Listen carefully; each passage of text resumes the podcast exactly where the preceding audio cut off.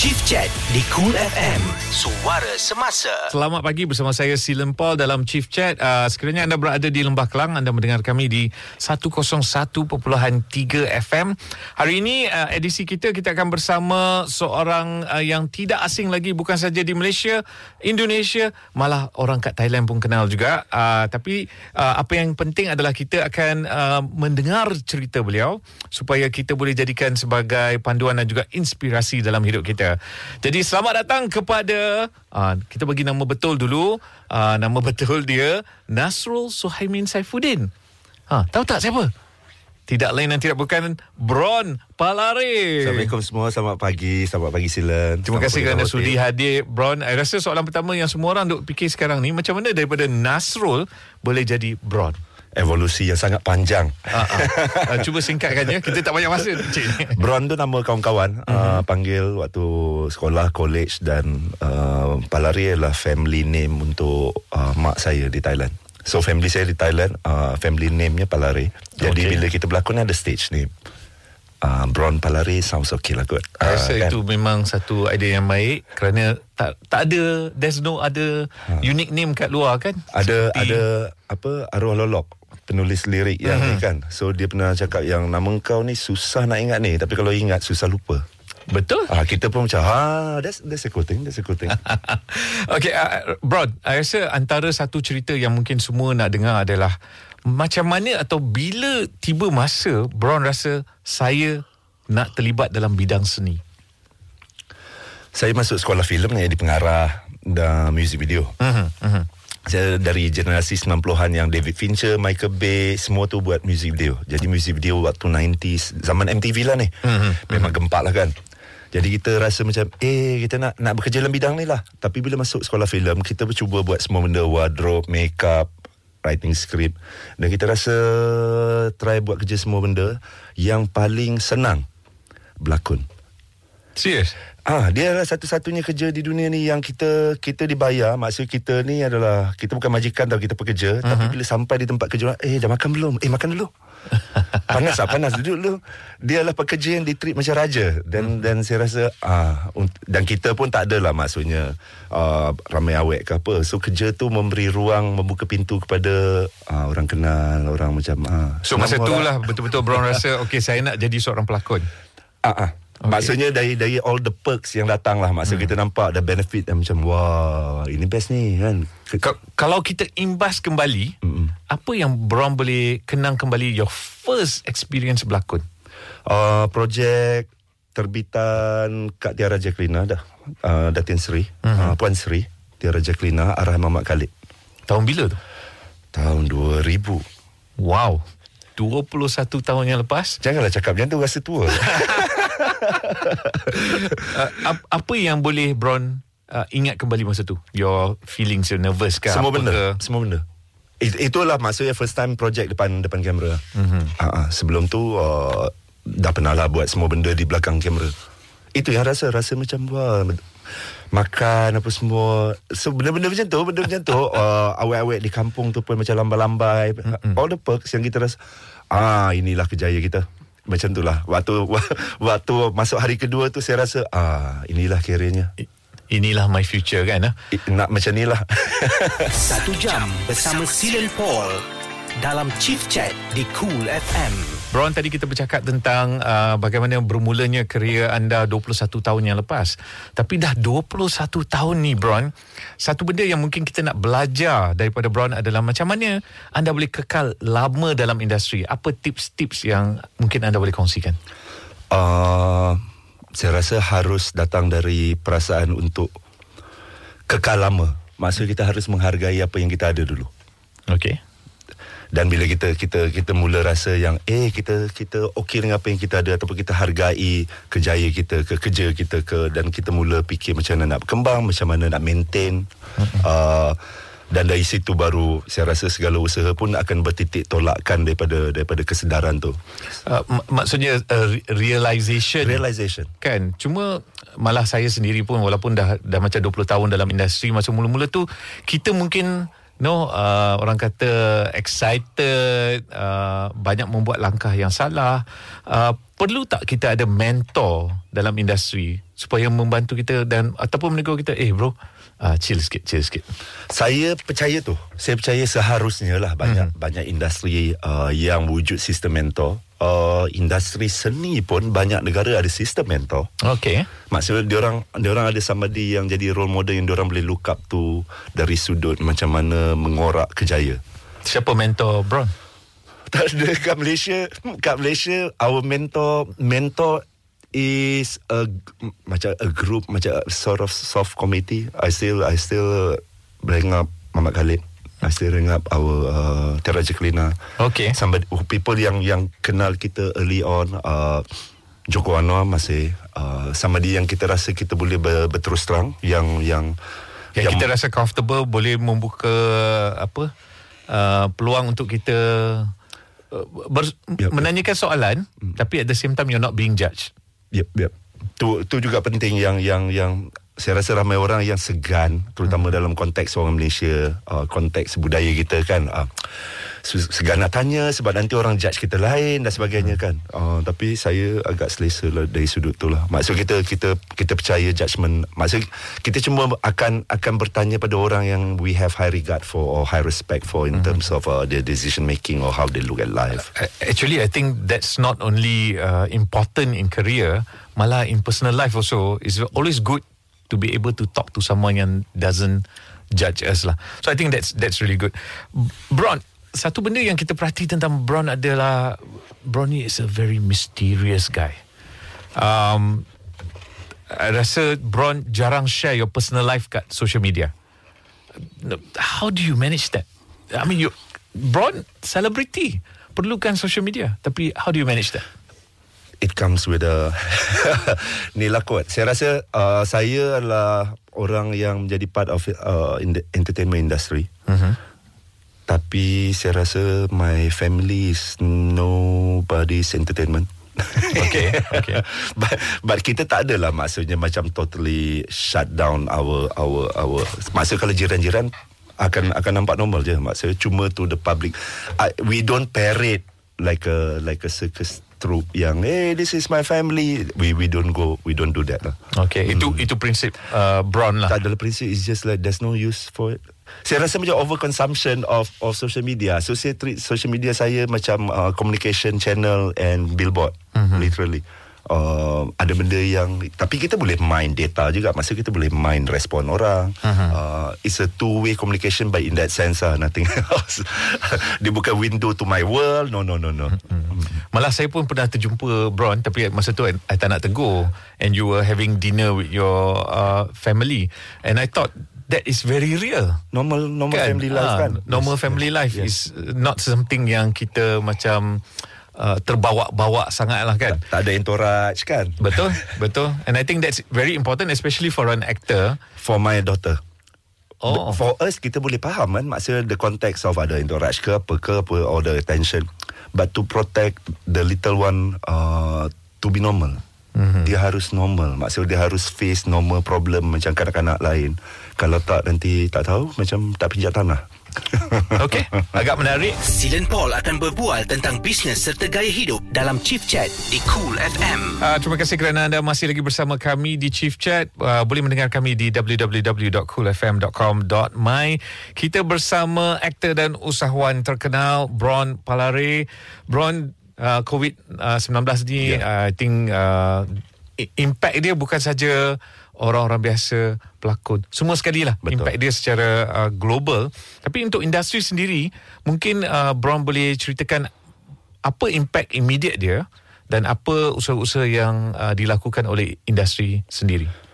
impact immediate kalau tahun lepas rasanya sama lah kot across board lah. Mm-hmm. semua orang uh, semua benda diberhentikan.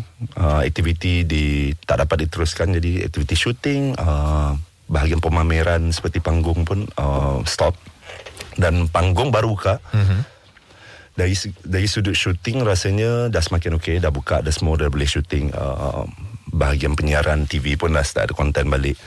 So sekarang saya rasa the industry is on steroid So semua orang busy shooting Kita dah ada brain drain pula Semua orang tak cukup Tak cukup pekerja Tak cukup penulis Sebab hmm. dia macam bottleneck Bottleneck lama And then suddenly macam uh, Buka gate uh, embangan. Mhm, mhm. So melimpah-limpah So ke- kerjanya banyak Projeknya banyak Tapi pekerja tak cukup So I think for Fresh graduate time ni Is is the best time Untuk join the industry lah Okay. Sebab Sebab there's plenty of opportunities uh, Dalam pelbagai uh, Position lah Maksudnya writer diperlukan uh, Kru teknikal diperlukan Pelakon pun saya rasa Banyak yang diperlukan Uh, so Alhamdulillah I think with the pendekatan-pendekatan dan dan uh, inisiatif on uh, pemerintah so now we get to see the result bila so okay. Bron bukan saja pelakon tapi Bron juga ada your own production house. Uh, jadi uh, impact dia pada dua, dua orang kata dua aspek satu sebagai seorang yang makan gaji dan satu lagi sebagai seorang entrepreneur so masa fasa tak ada job tu what do you do Alhamdulillah nasib baik ada company. nasib baik ada company. Um, and and ada orang cakap kata uh, how how do you know if you have a business? uh-huh. Is when your venture produce money without having you involved. Okay So so lucky lah because of of uh, Want to Jaga punya Netflix punya ni. Deal. So Aha. uh, so dia menyelamatkan kami sepanjang 2020 dan uh, 2021 ni lah. Okay. Alhamdulillah tapi we we we still producing and and and uh, ni adalah indikasi yang menunjukkan betul lah decision jadi producer. uh, good point. Um, Bron pernah mengikuti kursus di Stanford Business University. Ya, ya. Um, boleh tak kongsikan pengalaman anda di sana? Silen saya punya research nak buat for down rate ni. Mhm. Mm. Saya saya nak buat down rate uh, how PNB uh, take over Guthrie back in 1981. It, it was it was a huge event lah yang orang tak tahu. Huge event tapi orang tak tahu. Okay. So as part of the writing the material kita nak tahu dunia dunia corporate macam mana orang buat take over? Dan kita start realize alamak at the board level pun kita tak faham ni at the C level pun tak faham at the mini management pun tak faham sebab kita pergi film school kan. So kita start trying to understand and and and and is is almost like learning on steroid to the level yang yang saya ada VC MC saya sendiri. Uh, trying to understand venture capitalism, uh, venture capitalist punya structure, everything. Uh, dan dalam proses itu juga M, uh, MOF ada scholarship. So kita try apply uh, ke ke Stanford.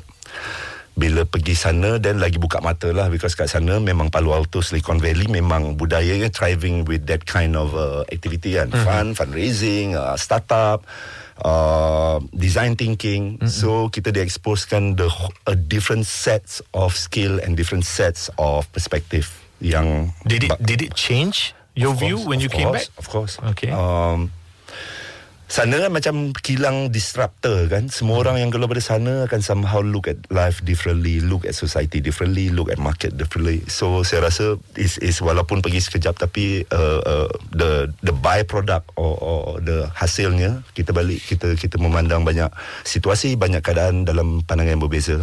Itu satu benda yang saya rasa mungkin ramai yang uh, orang kata tak value ilmu mm-hmm. or knowledge lah kan. Uh, kadang-kadang kita bila dah start kerja uh, kita rasa hanya pengalaman yang akan terus membantu kita tapi saya rasa uh, knowledge is so undervalued walaupun kita dah bekerja kita kena sentiasa buka minda kita untuk terima lebih banyak ilmu supaya dia akan membantu kita project uh, further kan eh? Betul. Bayangkan uh, our pembesaran for the past three years kan. Mm-hmm. Kalau ikut maksudnya kalau ikut kita punya punya acuan sekarang antara merangkak dengan berjalan tu dah kira dahsyat lah. Bayangkan Okay. kalau kita puas hati dan cakap okay that that's enough. Ah, dah boleh jalan okey tapi kita memilih untuk berlari, Berlari. berlari. dan berlompat sambil berlari maksudnya hmm. in terms of potential kita sebagai manusia endless hmm. potential untuk jadi dalam segala segi ya maksudnya bukan sahaja dari sudut kejayaan maksudnya potential to be a better father a better friend a better son uh, better husband it's quite endless sebenarnya there's so many things yang kita boleh buat dan tackle untuk jadikan hari ini lebih baik kalau kita pilih untuk untuk menjadi lebih baik membuatkan kita uh, menilai kehidupan dari perspektif yang berbeza. Bisnes serta gaya hidup C-Level bersama Silen Paul di Cool FM. Anda mendengar kami di 107.3 FM di Cool FM Chief Chat. Bron, saya rasa setiap daripada yang individu yang masuk dalam industri pasti ada sesuatu uh, visi ataupun wawasan untuk dicapai mungkin uh, pada penghujung kerjaya lah kan. Uh. Jadi apa yang ingin dicapai oleh Bron sendiri?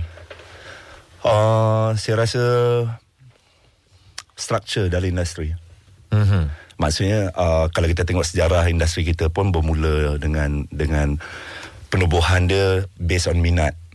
Uh, orang dari kampung datang join uh, movie studios dan sebagainya kemudiannya bila bila ATM buka drama swasta untuk bantu usahawan pun minat juga kan. Uh-huh. Tapi rasanya sekarang saya generasi pertama kedua uh, tertiary educated punya graduate join the industry and become the pillar of the industry.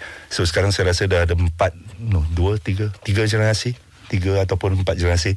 So saya rasa uh, the real vision is untuk ada ada proper structure dalam industri lah. Mm-hmm. Hmm. Jadi uh, Bron dah mencapai uh, impian anda sebagai seorang pelakon, Ya. dah jadi seorang producer. Ada tak apa-apa impian yang belum dicapai lagi tapi masih dalam Uh, selain ada structure maksudnya ada ada ada union pelakon, union pekerja dan sebagainya maksudnya proper industri lah. Saya rasa dari sudut potensi uh, kita. uh-huh. Saya, saya kadang-kadang rasa macam orang yang ikut kru Christopher Columbus tau. Yang yang pergi dapat tengok New World balik and cakap there's a there's a new continent hmm. kan. So tapi orang masih cakap tapi dunia ni kan lepeh. okey, okey. Dalam benda- maksud tu? Kan problem kan. Ah. Macam kita dah pergi kita dah nampak It, we have to change. We have to change how we work. We have to change how we think. We have to change in our own. We have to believe in our own potential. Uh-huh, Uh, so dalam banyak-banyak perubahan yang paling susah adalah perubahan mindset kot. Dan dan ni cross board kan maksudnya dia bukan melibatkan uh, bukan melibatkan penerbit saja maksudnya ni uh, TV station ni juga uh, The whole saya- ecosystem the lah. whole ecosystem. Saya rasa Finas lebih terbuka dari sudut tu sebab Finas banyak aktif juga di luar. So uh-huh. orang lebih lebih exposed to potential of other countries yang diorang rasa ha Malaysia kita ada juga ingredient-ingredient ni kenapa orang kita maksudnya kenapa kita tak percaya benda tu. So bagi saya uh, to fulfill our own potential lah itu visi sebenarnya. Okey.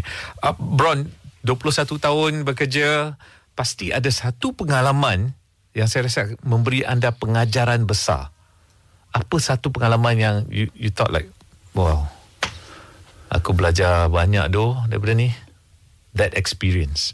One particular tak ada tapi hmm. membaca berita ruangan ruangan uh, apa ruangan pojok di surat khabar Malaysia Mm-hmm. sepanjang saya dalam industri cukup untuk bagi merisaukan saya tentang masa depan saya. Okay. Ah, hero datang dan pergi uh, maksudnya every day ada bad news kan. Mhm, So dia dia dia membuat dia dia bagi saya tak tahu macam satu satu Fear.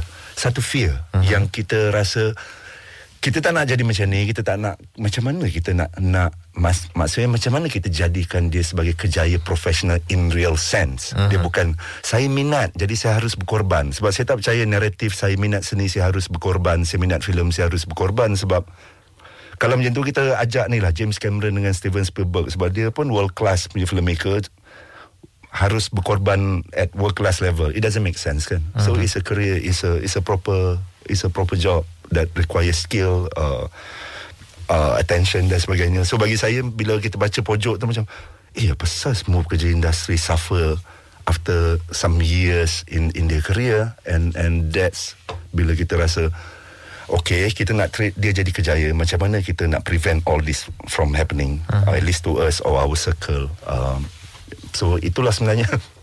Fear yang mem- membuatkan kita belajar daripada kehidupan kita And, kan. and kita nak grow sebab kita fear yang being in a small pond will suffocate us. Usahawan, pengurus atau anda dah bersedia untuk kembangkan kerjaya anda ke tahap yang lebih tinggi? Dapatkan motivasi anda bersama Chief Chat di Cool FM. Uh, hari ini kita ada Bron Palare, aktor dan usahawan terkenal bukan saja di Malaysia, malah di Indonesia. Uh, dan kita nak dengarkan cerita beliau, perjalanan hidup beliau supaya boleh dijadikan sebagai panduan dan juga inspirasi dalam hidup kita. Uh, dan bercakap pasal inspirasi ni, Ya. uh, saya rasa setiap seorang daripada kita mesti ada inspirasi. Uh, sort of like a, um, benda yang menaikkan semangat kita bila kita down a bit. Contohnya macam saya lah kan Bron. Eh? Uh, saya dapat inspiration dalam setiap hari dengan melihat uh, kata-kata motivasi. Uh, walaupun benda tu klise but uh, dia remind me of uh, balik kepada your your your track of your journey. Fatul usia tu. ah, janganlah. Uh, lepas tu saya rasa kadang-kala uh, having a circle of friend that is not from your work circle or your family circle I rasa ba- membantu dia dia memberikan kita perspektif yang lain supaya boleh memberikan kita inspirasi untuk uh, menghadapi cabaran-cabaran kita. So macam mana uh, your your how do you inspire yourself? Whatever you said just now, mm-hmm. semua list tu I boleh tick. Sama. Oh, sama eh? so betul lah Fatul Sebab sebelum ni quote tu Mungkin macam ah cool lah Ataupun macam ah nak impress awak ke apa kan mm-hmm. Cintu ibarat kurap ke makin garu makin sedap Sekarang dah jadi lain kan mm. Maksudnya sekarang lah uh, kita memahami quote tu dari sudut how truthful it is in a in a simplest form mm-hmm. uh, kan enam perkataan yang memberi maksud yang kita rasa ah mendalam betul share lah. ah, kan? so, macam saya saya suka follow Rumi quote Rumi uh, and uh, salah satu quote yang saya suka is no one can walk it for you. Kan? So bila kita melalui apa-apa cabaran orang lain tak boleh nak selesaikan cabaran ataupun masalah tu untuk kita. Saya tak tak adalah maksudnya the sufism or existentialist sangat. Hmm. tapi lebih kepada tak tahu makin uh, leadership. Mm-hmm. uh, great leaders maksudnya how how how quotes of certain circumstances ataupun event yang orang ni tapi saya bad memory so jangan tanya lah saya akan lost but but every time I say like ah this is a cool thing this is this is uh, something yang tak tahu it rings through mm-hmm. say, not philosophical as much as as bagi Rumi is cool mm-hmm. uh, it's it's it's yalah it's existentialist philosophical lah mm-hmm. which is with age kita rasa macam uh, leadership code mungkin macam uh, code-code leadership code because sometimes sebab mungkin uh, management is my new thing yeah so dia macam wah and then Rumi was waktu muda-muda waktu waktu learning uh, I think during the, the, the uh, uh. during the the the mm. the the arty punya mm-hmm. phase mm-hmm. so sekarang is the businessnya phase so we are trying to understand the different kind of mindset and and tak adalah kata kita ditch the the artistic side but it's more on, we learn about new skill set new perspective and and all these great leaders us some some some uh, wisdom nuggets lah kan. Mm-hmm. Macam uh, kita kat Malaysia kita ada Tony Fernandez, yeah, yeah. Uh, dekat luar mungkin kita ada Elon Musk, uh, very uh, not your typical type of uh, leaders and entrepreneurs lah kan. Uh, Bron mungkin ada yang uh, tengah belajar sekarang uh, dalam industri yang sama dengan Bron. Mungkin mereka nak tahu apa yang perlu ada untuk seorang dalam industri ni berjaya. What do you think uh, the character or traits yang perlu ada? Attentiveness. Hmm. Attentiveness. Uh, dalam dunia yang semua orang nak opinionated, semua orang nak rasa cerdik, dipandang cerdik dan bijak dan sebagainya. Yang paling kurang lah yang mendengar. itu itu satu skill yang bukan senang uh, nak nak bina ataupun ada kerana memang Brown betul memang orang lebih suka bersuara sekarang uh, tak ramai yang suka mendengar hmm. uh, digest betul. sebelum nak respon. So attentiveness lah. Hmm. tekun mendengar memahami uh, sebab saya rasa tu membuka pintu kepada banyak benda. Hmm. Uh, paling kurang kalau pergi interview dengan orang yang masuk interview kadang-kadang dia pun suka dengar suara dia sendiri. Dia akan bercakap lebih banyak daripada dia menyoal orang Because sekarang semua orang opinionated kan Dia patutnya interview orang Dia bercakap banyak Hanya dengan mendengar Anda boleh mendapat job tu dan dan saya pernah dengar kes-kes macam ni kan uh, just by being a good listener and and and and tak tahu being attentive lah saya rasa itu rare quality yang ada dalam masyarakat sekarang lah. Okay. Hmm. Dua soalan yang terakhir. Satu soalan pendek. Apakah rancangan yang anda tengah menonton sekarang? Oh. I think TRT made this uh, new show about how white men in foreign land. White men in foreign land. I think uh, documentary ke? No no no dia dia macam short documentary. Hmm. Tak dapat nak tengok documentary berjam dah sekarang ni kan. Uh, definitely tak mungkin. Uh, is is a macam uh, bite size, bite okay. size 10 minutes, 8 minutes of macam mana uh, the British Empire pillage pillaged different different continent. Okay. History ya, history. Saya, saya suka sejarah. saya suka sejarah dari sudut. Memang faktor usia ni. Kan sebenarnya kan makin lama makin macam oh, oh lah pasal bunyi macam atuk aku zaman dulu. Okey. Okey, okay, saya minat Taylor Swift juga. Oh, cewa. Cover, kan? cover. uh, Bron, ini so- soalan terakhir. Ya, saya. Um, ramai yang sedang melalui fasa hidup yang agak sukar Ya. dengan COVID-19. Uh, it has really impacted people's life kan. Mhm. Mm-hmm. Apa yang Bron boleh berikan ataupun kata-kata just to ignite semangat mereka atau just to remind kadang-kadang dalam benda-benda yang sukar ni kita are still very blessed. Very much so. um, macam mana? Saya mesti saya pun takut takut salah cakap kan. Maksud macam tak nak lah duduk dalam situasi orang macam alah koma senang lah ha, kan kita ni lain. Ha, kan kita pun tak nak duduk dalam situasi tu. Tapi saya cuma boleh cakap uh, apa yang kita hadapi ni bukan common. Mm-hmm. ini ialah satu ribu ataupun 500 tahun ada sekali event macam ni. Mm-hmm. dan dan semua orang pun masih belajar untuk macam mana menangani sama ada pemerintah, sama ada bos, uh, business owner dan kita sebagai pekerja lah selain daripada majikan. Jadi apa yang kita lalui sekarang akan menjadi lebih kurang impactnya kalau kita boleh buat ataupun memudahkan untuk orang sebelah aja. Uh-huh. Kalau kita kalau kita memilih untuk memudahkan usaha orang sebelah kiri dan kanan, insyaallah collectively keadaan menjadi lebih mudah permudahkan kerja orang, hidup kita akan lebih mudah. That is so profound. Um, memang menarik. I rasa that's one of the best advice I've heard. Hmm. Or best way to actually Don't make it hard. Don't uh, make it memberikan hard. kata-kata semangat lah uh, kepada semua pendengar Cool Ha, FM. at, at small level kan Maksudnya as a boss Bagilah benda yang lebih ni pada ni Memudahkan. Memudahkan Sebagai pekerja pun Memudahkanlah proses bos kita Untuk buat apa-apa Ataupun uh, subordinate dan sebagainya is is I think that's the the easiest thing for us to adopt. Bron, terima kasih kerana sudi datang ke Cool FM. Semoga berjaya dengan cerita ada banyak uh, projek uh, projek uh, Asia dan uh, kita hanya nak yang terbaik untuk Bron kerana apa yang terbaik untuk Bron juga terbaik untuk Malaysia. Amin. Terima kasih semua doa-doakannya. Kepada anda yang tengah mendengar terus bersama Cool FM. Chief Chat di Cool FM. Suara Semasa.